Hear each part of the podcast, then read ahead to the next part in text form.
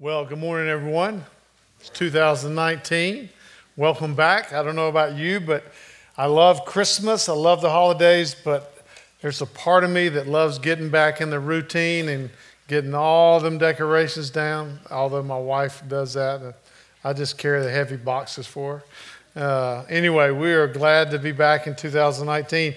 If you're new with us today, uh, boy, we're so glad we'll have a special time that Monty will talk about in a minute to have you come. Uh, you get a chance to, to meet Monty and I, and we get to meet you. And so I'd love to see you later. Turn with me this morning to Luke chapter 2 as we continue teaching through the book of Luke.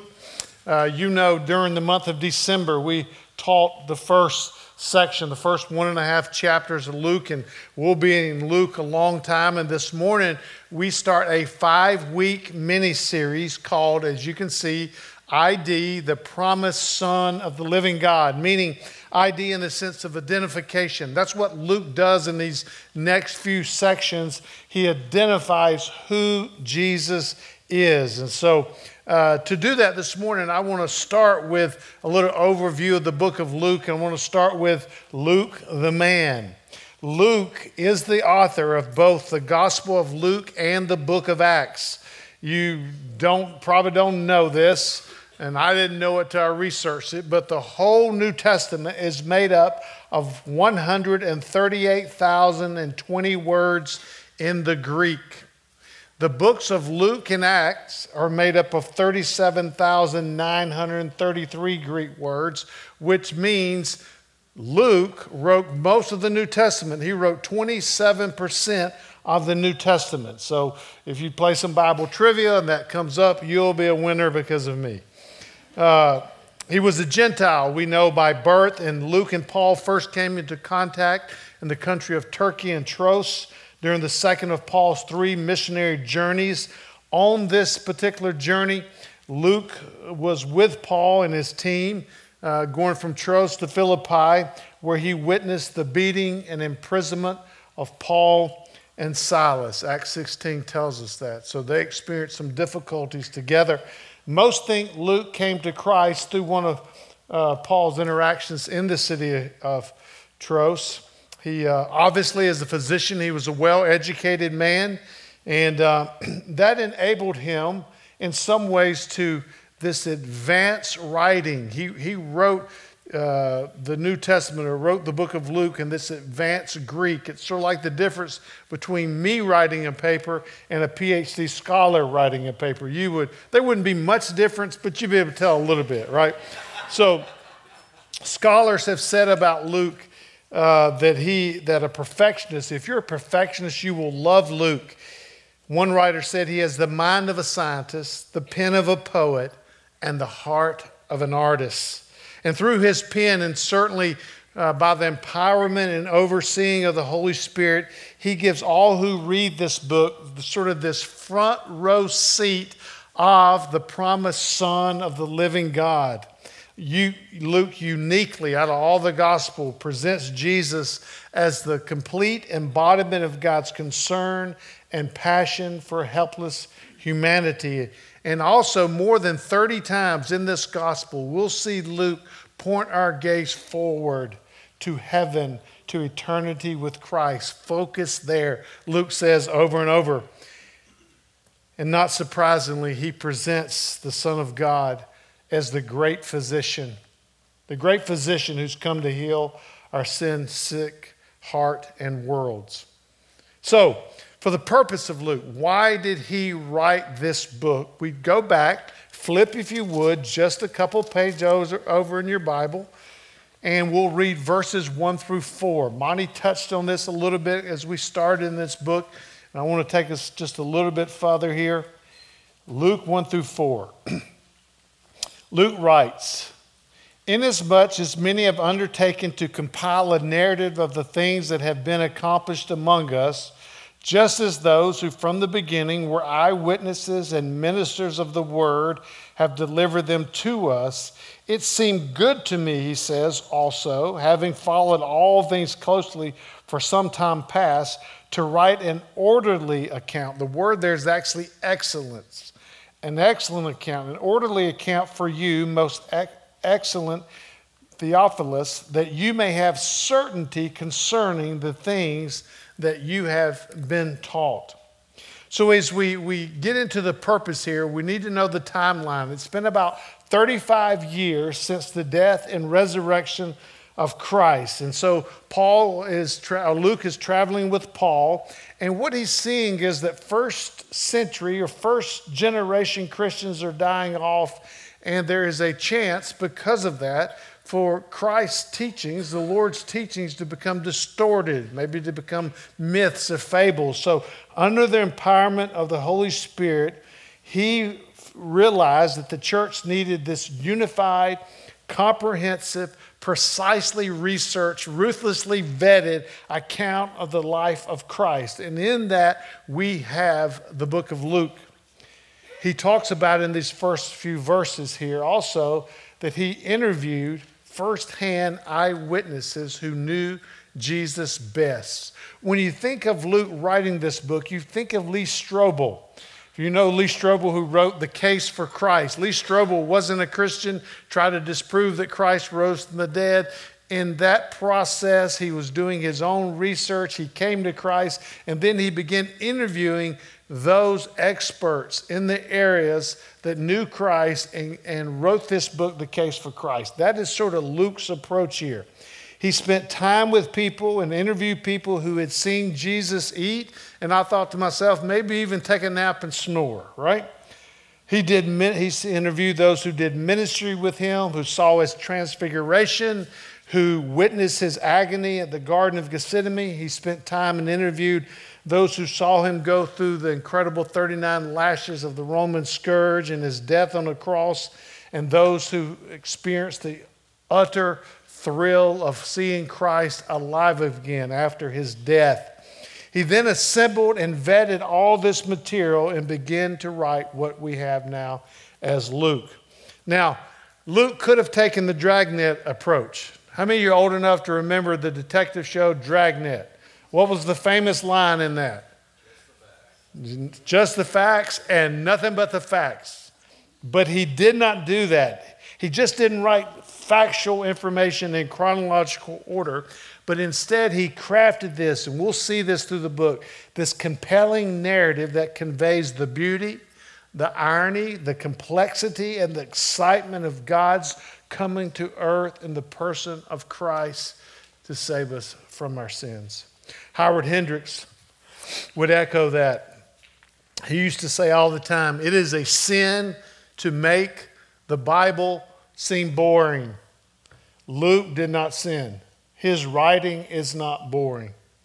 So, the purpose, we get down to verse 3 and 4, says that so that you, most excellent Theophilus, may have certainty concerning the things that you have been taught. Theophilus, Theophilus, most say, was not an actual person, but it was a word that meant friend of God. Therefore, Luke is really saying here to all the friends of God from this age to eternity who read this book, I write it so that you may have certainty concerning the person of Jesus Christ.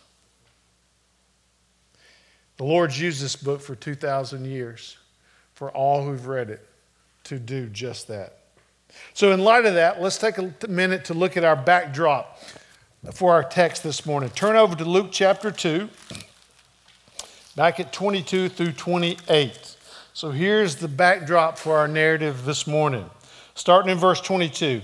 And when the time came for the purification according to the law of Moses, they brought him up to Jerusalem to present him to the Lord. As it is written in the law of the Lord, every male who first opens the womb shall be called holy to the Lord, and to offer a sacrifice according to what is said in the law of the Lord a pair of turtle doves or two young pigeons. Now there was a man in Jerusalem whose name was Simeon, and this man was righteous and devout, waiting for the consolation of Israel. And the Holy Spirit was upon him and it had been revealed to him by the Holy Spirit that he would not see death before he had seen the Lord Christ. And he came in the Spirit into the temple. And when the parents brought in this Jesus and this child Jesus to do for him according to the custom of the law, Simeon took him up in his arms and blessed God. So, our backdrop this morning is important as we sort of set the stage here.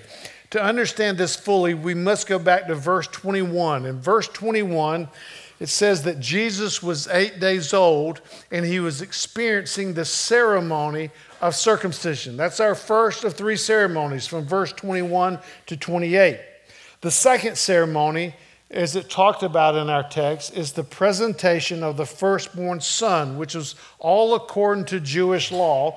And the third ceremony is what the writer Luke called the purification of Mary, that a mother after birth could not enter the temple for at least 33 days. And so she came there, and that third ceremony, the ceremony of purification, uh, usually involved the sacrifice of a lamb for most people, unless you were poor and you would bring two birds, which we see that Mary and Joseph did. And so we take away from that uh, sort of these facts. One is Mary and Joseph are law abiding Jews. They care about what Yahweh said and they are obedient and faithful. And secondly, we take away that Jesus was approximately six weeks old at this time. You have eight days of circumcision, 33 days from that point to for the purification period, and so we have a six-week-old baby, and um, and here we have the setting. Then in verse 25 through 28, Joseph and Mary encounter a man named Simeon in the temple. And here's what we're told about him we're told he was full of the Holy Spirit. We'll see more about that later. Said he had been waiting for the consolation of Israel. In some ways, that is a some surmising or summarization of what a Old Testament Jew would be doing while waiting for the promises of God and the Messiah. He had been waiting for that and hoping for that. And the Holy Spirit said, had told him that he would not die until he saw this Messiah. And the Holy Spirit prompted him, it said, to go to the temple on this particular day. So that's an indication to us that Simeon wasn't a priest, Simeon was a law abiding Jew. He was a worshiping Jew but he didn't work there on a daily occasion. God prompted him to go. And Simeon says, sees this child, and God tells him, Simeon, this is the one you've been waiting for. Now, under normal circumstances, if you have a six week old child and you walk into Fellowship Bible Church, into the temple, into the church, and someone you don't know comes up and says, Let me hold your baby, what are you going to say to him? No, thank you. I love Jesus. I love you, but you ain't touching my baby, right? This is a God thing. You have Mary and Joseph who are obeying faithfully and walking with God, full of the Spirit. You have Simeon, who has been obeying and faithfully walking with God, full of the Spirit. And God brings them together and they know. And so the scriptures tell us Simeon takes the baby in his arms, he raises him up, and he gives two oracles or two prophecies, or two declarations of who this baby is. So at six weeks old, They've been uh, identifying Jesus all the way from the beginning, but at six weeks old, Simeon prophesies to who this baby is. He said, You want to know who he is? I'll give you two words salvation. This baby is salvation, and this baby is a divider. This baby is division. Let me read verses 29 through 32. The first oracle or the first prophecy is Simeon identifies who Jesus is. Simeon takes him up in his arms, he blesses God, and he says, Lord, now you are letting your servant depart in peace according to your word. He says, It is time for me to die. For my eyes have seen your salvation, that you have prepared in the presence of all people. He is a light for revelation to the Gentiles and for glory to your people, Israel. God had promised Simeon, as I said, that you won't die until you see this child. And so, verse 30 tells us, He says, For my eyes have seen your salvation. Now, picture this, if you would this, this older man holding this baby in his arms, connecting eyes to eyes, and he, as he holds this baby, he says to that baby, My eyes have seen salvation. Simeon is saying, This is incarnate salvation. This baby that I am holding is all of God's redemptive plan from the past, who's now coming to the present and will be all for the future. This is Him. He is directly linking salvation and salvation alone with this baby Jesus. So there's great joy in this prophecy, great joy in this oracle. And then in verses 31 and 32, he declares that God's promised salvation is for all peoples. He says, for Jews and for Gentiles. Now, we remember back a few chapters, we know the Christmas story. The shepherds had mentioned this. They said, I bring you good news at his birth of a great joy for all people.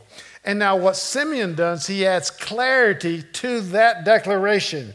He is saying the extent of the reach of salvation in Jesus is universal. Now, I'm not talking about universal salvation and that everyone is saved, but he's talking about here the universal reach of God's salvation for all people. Another word may be international. For every tribe, in every tongue, in every nation, he is here for all peoples. God's promised salvation had been we know flowing through the line of the Jewish people, but all along it was meant to go outside of the Jewish people, to all peoples. Imagine this, sort of picture this in our mind. Imagine God's purpose of salvation had been flowing like a river within these banks of Judaism. And the river itself was uh, the nation of Israel. It was salvation, and it's flowing there. It's for God's people. It's in those banks. And we saw in the Old Testament from time to time a tributary form and a leakage form in those banks where God's salvation for the Jewish people would leak out to the Gentiles. We remember the book of Jonah not too far ago. We remember the book of Ruth. There were these touch points where this river this salvation, this river of salvation for the Jews would leak out. And here Simeon says there's been a flood. The banks have been destroyed. This, this salvation for the Jewish people has flooded over the banks to the whole world, and the flood's name is Jesus. Like we would name a hurricane, Simeon names a flood here, and his name is Jesus.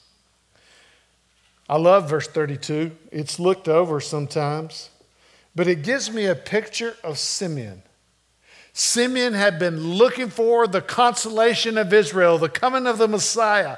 And the way he would look for that is he would pray about it and he would go to the Old Testament scriptures to read about who he, the Messiah is, when he would come, what the signs would be. And here in Isaiah, here in Luke 2, he quotes Isaiah 49, where God is foretelling about his son, the Messiah. And he says this I will make you a light for the nations, that my salvation may reach to the ends of the earth. Now, although God's salvation is for all peoples, that salvation will not be received by all. Look at Simeon's words to Mary in verses 34 and 35. The whole mood of the text changes at this point. And Simeon blessed them and said to Mary, his mother, Behold, this child is appointed for the fall and rising of many in Israel, and for a sign that is opposed. And a sword will pierce through your own soul also, Mary, so that thoughts from many hearts will be or may be revealed. we love to talk about the ID or identification of Jesus being salvific, being salvation. We don't love talking about part of who Jesus is, part of his identification. And you think about this from the very beginning. Remember, Simeon could have said a lot of things, but he said two words salvation and division. The second prophecy about Jesus is not joyful. We have incarnate salvation, but he is a child who will also divide. This idea that this child will be a source of division for Israel. It goes back to the cornerstone prophecy, and you may want to write this down Isaiah 8 28 or Psalm 8, 118, where the stone that the builders rejected has become the chief cornerstone. It is a stone of stumbling for the Jews, a stone of offense to the Jews. Simeon tells Mary that her son will be a sanctuary for some, and for others it will be destruction. This child, as the Son of the Most High, is the one who will be opposed by the very people that he came to save. He will be a controversial figure, Simeon is saying. We know that to be true if we know just a little bit of his own life. A lightning rod of controversy and anger. He comes and divides, and actually, we're taught in the gospel, he will make divisions in families. So, Happy New Year. There's your Happy New Year sermon, right? Now, I don't know about your family, but I know mine and my wife's family. And I know throughout our years of knowing and following Christ, we would have to make stands. We would have to, and we didn't do that perfectly in any way. And I'm not talking about being divisive, I'm talking about Jesus being a divider meaning we would make stands about our belief in Christ and we would feel the intensity of their wrath and anger. We must get to a place. This is where God wants us to get to. This is a takeaway for us this new year. We must get to a place where we internalize at a high level, meaning we are aware uh, aware of this truth that I'm about to tell you, what Simeon is telling us, we are aware of it deep in our souls that without God's incredible kindness and mercy to us, we too would oppose him.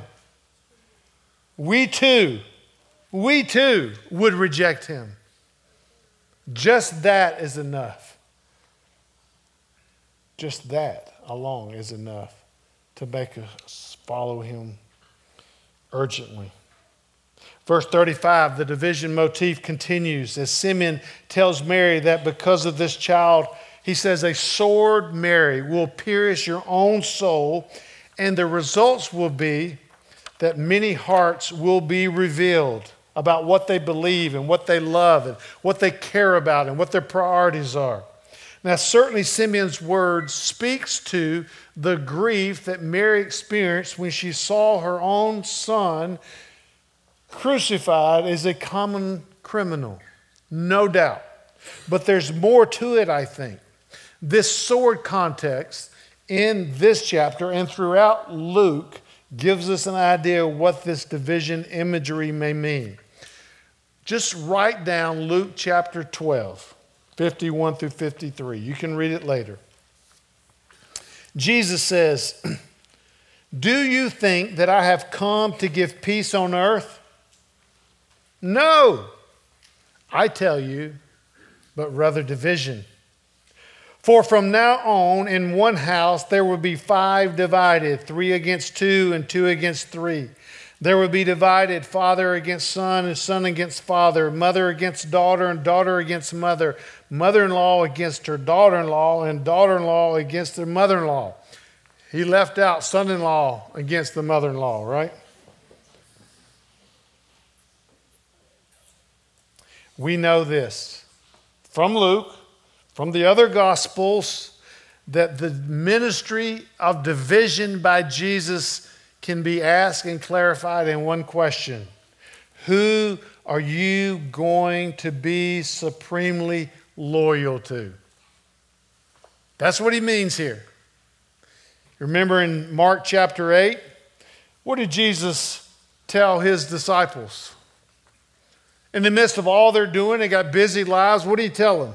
He said, You what? Follow me. How about John chapter 6? He gives an incredible hard sermon about what it meant to follow him, and they all left but the 12. And he looked at them and said, Why don't you leave too? He's, he's calling them to this supreme loyalty to Him above all.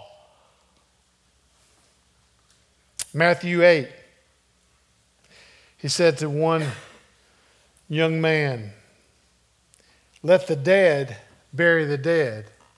You follow me. We know this is what he's calling us to. The sword of division comes from those who are willing to have Christ as Lord over all and to be loyal to him above all. I'm not speaking of perfection here. I'm speaking of a heart orientation that says Jesus Christ is the only way.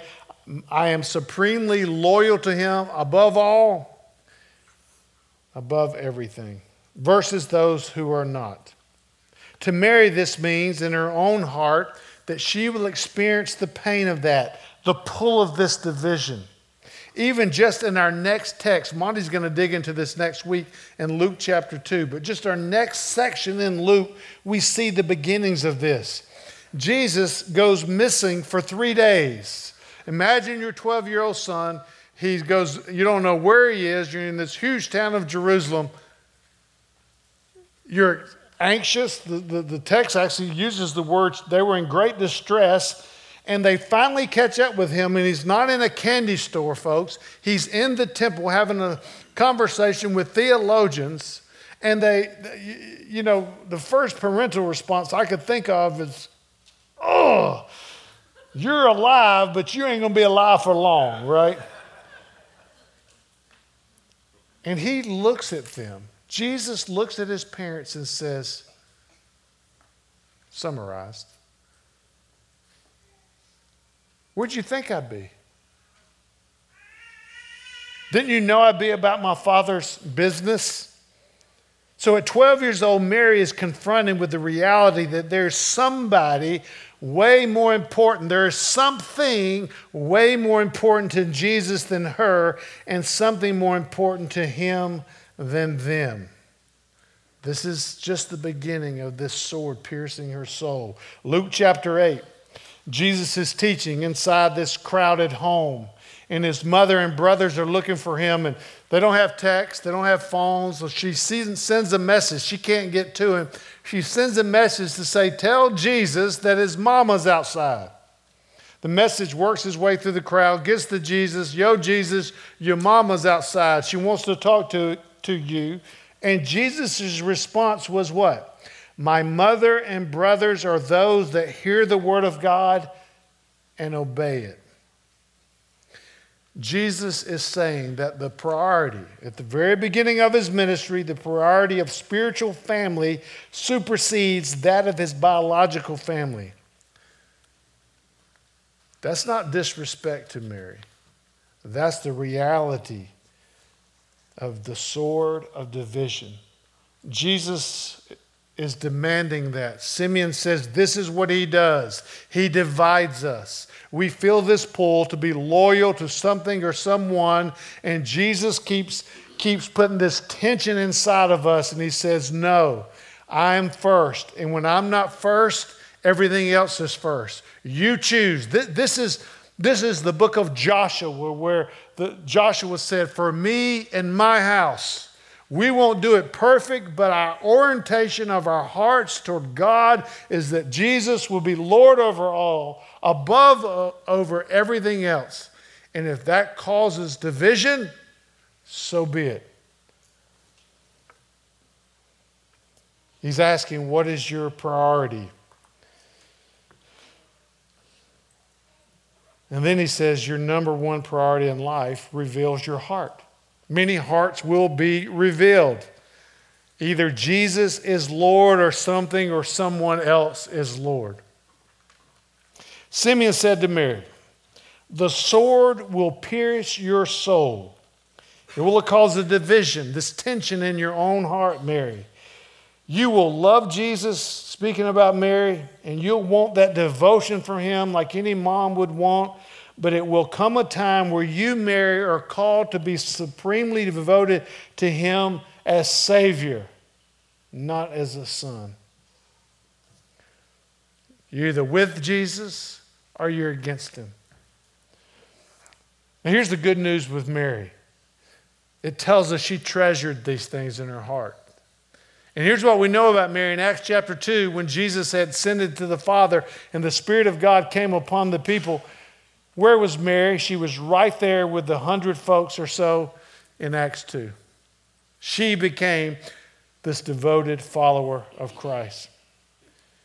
And then as we finish up, I want us to take a minute to look at the lives of Simeon and Anna. I've already talked about Simeon. Let's read a little bit about Anna here in verse 36. And there was a prophetess, Anna, the daughter of Phanuel, of the tribe of Asher. She was advanced in years, having lived with her husband seven years from when she was a virgin, and then as a widow until she was 84. She did not depart from the temple, worshiping with fasting and prayer night and day.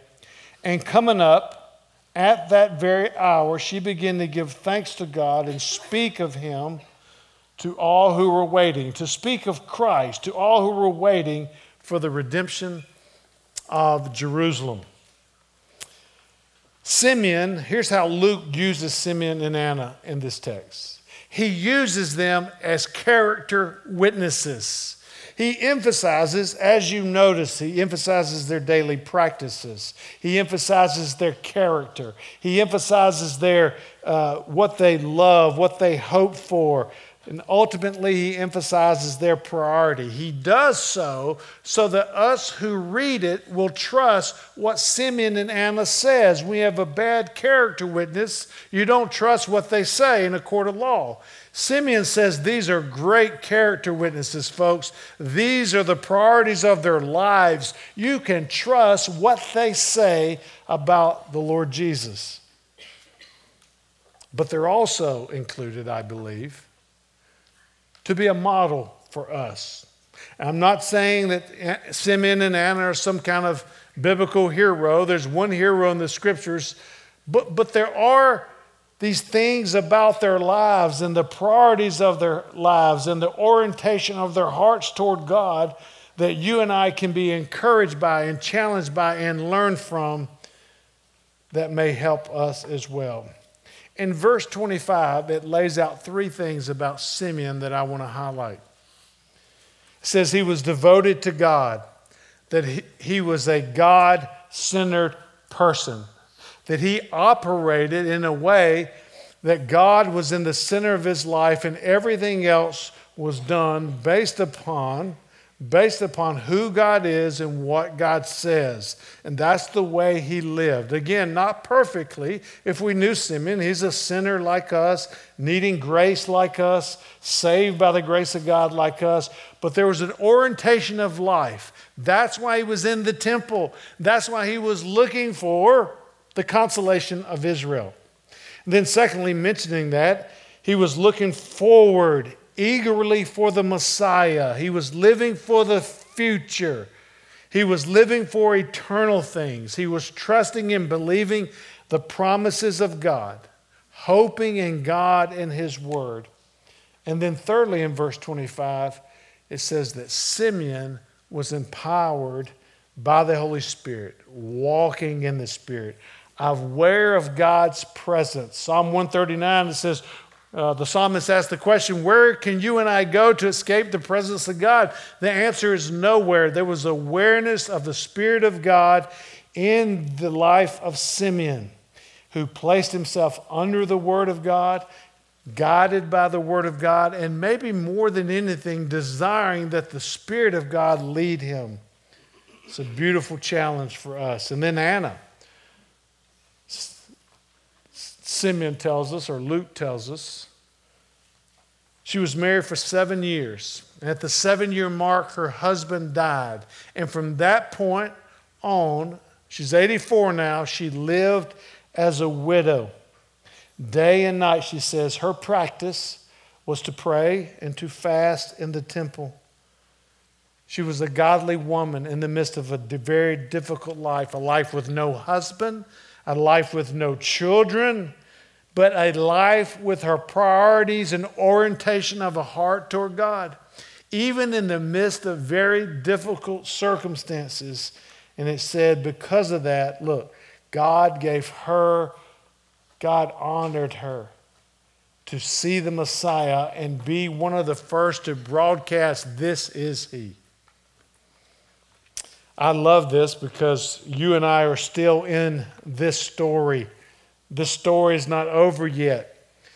What are you looking for and what are you hoping for? Christ has come. They're getting to see Christ on his first coming. The scriptures tell us all the time he, two things are going to happen. Either he's going to come back the second time, are you living for that? Or you and I are going to take our last breath if we know Christ, see Him face to face. Are you living for that? It's the same hope that Simeon and Anna were living for to live for eternal things in the midst of all that life brings. It asks this question. 2019 is a great time to ask on the front end the question and answer it. What is your priority? What is your orientation toward God? Are you a God centered person? Will you operate your life? You want to grow and change in such a way that your priorities, people would describe you as a person, your priorities about God and His kingdom. Especially, and here's the division part, especially in a culture that is so much here and now. A culture that says, eat, drink, and be merry, for tomorrow you die and become worm dirt. What a difference. I love how Peter puts it. 2 Peter 3. Since all these things are to be destroyed in this way, all this life, what sort of people ought you to be in holy conduct and godliness, looking for and hastening the coming of the day of God? Lastly, in verses 39 through 40, it talks about the obscure growth of Jesus. So we go from six weeks, and the next time we see Jesus next week with Monty, Monty's going to present Jesus as a 12 year old. And so Jesus goes away and grows in obscurity. He grows in wisdom and knowledge and character. And my takeaway from that is none of us grow just by coming to church on Sunday. We grow in the obscurity and the solitude that's a first step. If your life is not marked by obscurity and solitude as you open the scriptures and pray, it's impossible to grow spiritually. So I asked this morning, what is your so what? And maybe the big question is just to take a minute to say, you know, what is it for me that is priority? That your heart can be revealed. It can be revealed to you to say, you know, Jesus is Lord over all or something else is. And maybe identify what that thing is that, that is actually uh, fighting for that loyal response from us. Take a minute to ask the question so what?